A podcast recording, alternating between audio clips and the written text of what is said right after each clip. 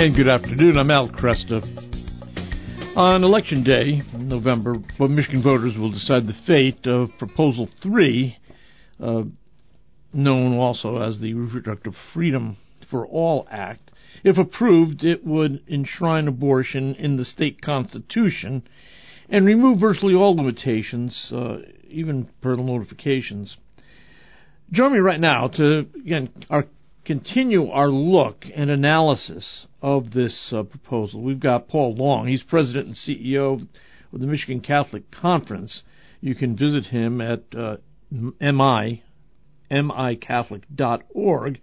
And of course, you can learn more about Proposal 3 and the Fight Like Heaven campaign by texting Fight Like Heaven to 84576.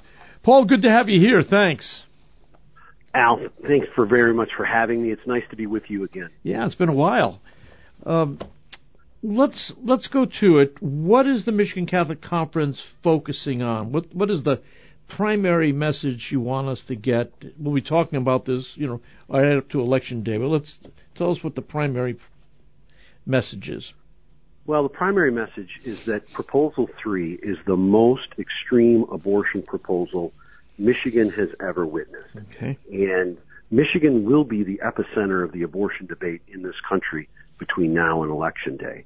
Yeah. And so the importance is to understand what this proposal is about and what it does. And as I say, it is the most extreme. If it's passed, Al, Michigan will be have the most radical and extreme abortion law in the United States, and we will be similar to the laws that they have in Korea, North Korea, and China with regard to abortion. That's how radical and extreme our proposal, our, our constitutional amendment would be yeah. if it's passed by the voters. So it, it, it takes away the rights of parents to have decision making power over whether their child would have an abortion or not. It takes away their right to even know whether their child has had an abortion or not. Um, it, it, it would allow for anyone who, who transports a person so, if, you know, a, a coach or a teacher or a counselor could take a, a, a teenager uh, to an abortion clinic, um, it, it, it, and without the parent's knowledge, without the parent's consent, um, and allow this to happen. Uh, it's it's a proposal which completely undermines everything that we've worked for, even during these 50 years that we've lived under Roe v. Wade. Mm-hmm. Um, it, it, it undermines everything we've done to, to make sure that women are protected, children are protected, the rights of parents are protected. Uh, all of that would be undermined. This is not a proposal which simply puts back into place Roe v. Wade. It is much, it is, it's a much broader, much more extreme proposal than that. It tries, at one point, it tries to strike a tone of sweet reasonableness where it says that it gives the impression that it's not interested in abortions beyond the point of viability. How do you respond to that?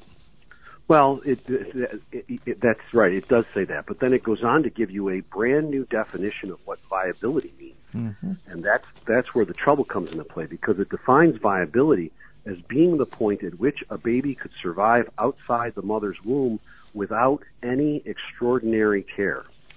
And so a child born at 24 weeks or ready to be born at 24 weeks, obviously there's going to be a need for some extraordinary care there to make sure that the baby is is is comfortable, is able to live and survive and thrive. Um, this would allow such a child to be destroyed in the womb uh, before it's even born, or as it's being born, because the issue of par- partial birth abortion mm-hmm. would come back into play. You know, the, the proposal, the last words of the proposal that people will see on the ballot says invalidate state laws conflicting with this amendment. Right. And certainly the, the banning the, the partial birth abortion procedure that we've done now for almost a decade in this state uh, would come to an end. And so, you know, as as a as a as a child is being born, to have that procedure done. On top of the notion of if it's a if it's a you know a, a premature baby and that it would have to survive outside the womb, you also have the issue of the notion that the no, re, regulating abortion beyond viability is negated by additional language in the proposal that calls for uh, if the if a if a healthcare professional determines that it's in the best interest of the woman, then the abortion can be con- conducted. Yeah. Um, yeah. And a healthcare professional, you know, al- healthcare professional doesn't mean doctor. Right. People, Right. you know, it, social workers are defined as healthcare professionals in Mhm, our state. mhm. Massage therapists are defined as healthcare professionals. Sure. Um, so it opens up a, a wide door of even who could perform an abortion. Mhm. Um, it would take away the health and safety standards that have been in place for for uh, many years uh, that ensure that, for instance, a doorway is wide enough for a stretcher to get in and out of in case you know in case a woman needs to be transported to a hospital via an ambulance.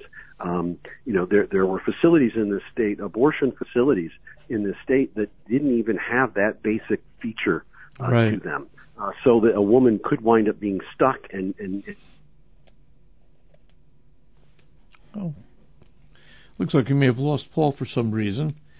Uh, another uh, another point that I want to get to with him, if we are able to get with him again, is that there's um, the language in the proposal says every individual has a fundamental right to reproductive freedom.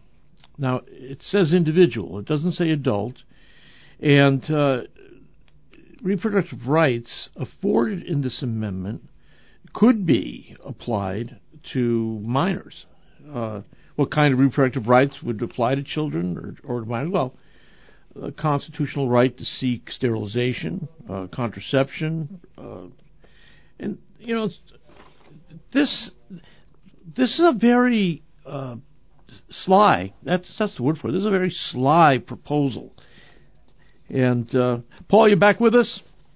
I am. Very good. Sorry about that. I don't know what happened. No, me I either. hear you and No, But not anyway. sure. Well, let me let me uh, let me bring up this question of uh, reproductive uh, rights, and that this it says every individual has a fundamental right to reproductive freedom. That word individual is is not very well defined. It's very elastic. Uh, do we know how uh, that might be applied? Well, it would be applied to everyone. It would be applied to women and men, boys and girls. Um, it would be because it says individual. It doesn't say adult. Right. Right. individual. So that means that you know a 12 year old would have this fundamental constitutional right to abortion without interference Mm-hmm. uh, from anyone. And you know that was raised as an issue uh, with a doctor from Ann Arbor um, who's a proponent of abortion, um, a proponent of this proposal at a rally for the reproductive freedom for all people. And she said, "We don't." Her quote in the Detroit Free Press was, "We don't want parents involved in these decisions." Mm. Now, this is a medical procedure. I mean, uh, we don't view abortion as being uh, health care, right? Right, right. But if, if, if we're going to look at it as be, but but the other side says that this is fundamental health care. Well, if it's fundamental health care, why wouldn't you have the same regulations around it than anything else? A 12 year old needs permission for an aspirin. Sure. 12 year old needs permission to have their ears pierced. Um, uh, you know, th- so the notion of having an invasive, an invasive procedure like an abortion, um, you'd think that you'd want the parents involved and actively engaged in such a conversation and in such a decision. You would think so. Would this is this uh, bill elastic enough uh, to include uh, transitioning from gender to gender? It is because sterilization is is included in the definition of reproductive freedom, and so hormone hor- hormone changing drugs um, uh, and procedures themselves to sterilize a, a a boy or a girl would be included as part of reproductive freedom. And and again, the parents would not be able to have any say, or most likely know that this is being uh, that this is happening and being done. Let me go back to a point that you made at the very beginning, which I think ha- can't we we have to keep repeating. This is we are voting on an amendment to the Constitution. This is not just a piece of legislation that in the next session of the legislature we might be able to revise. If if we uh, don't vote, if, if we vote yes on this uh, proposal, we've changed the Michigan Constitution, and it's going to be virtually impossible to change it anytime soon. Do you have? I mean, obviously, those who are supporting this proposal are intending it to be permanent. They don't expect any revisions in the future. Um, I, I, you know, we could have hoped maybe that they would, uh, you know, go go for a piece of legislation uh, that we could argue and fight over and revise, and everybody could compromise this and that. But this is a serious. This is such a serious matter. This is not going to change anytime soon if it passes. No, that's very true, Al. The the notion of a constitutional amendment. You know, the Constitution is an important document. It's the gov- it's the foundational governing document for our state, and likewise, the U.S. Constitution being the foundational governing document for our nation. And the notion that you know words matter here, yep. and once something is placed in the Constitution, you've outlined it very well. It is it is very difficult to undo whatever's placed in there. It would take another vote of the people to make a change. The governor, the legislature just couldn't make a change. Right. Any governor couldn't by either executive fiat or or um, um, just by saying it ought to be changed can't can't make the change.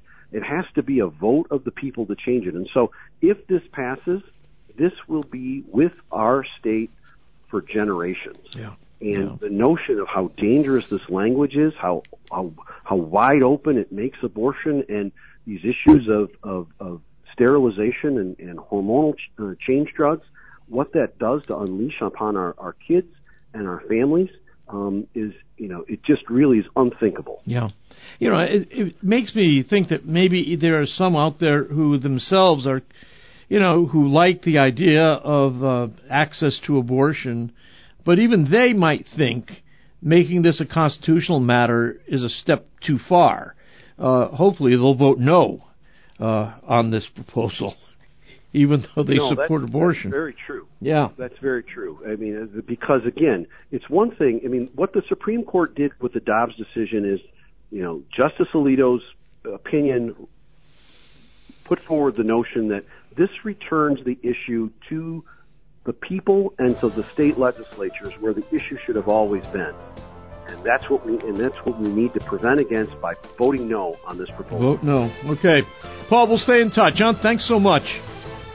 Thank you, Al, very much. God bless your audience. Paul Long has been working at this for a long time. It's good to have him with us today, and he'll be joining us uh, over the next two months as we continue to look at why it's important to vote no on Proposal 3.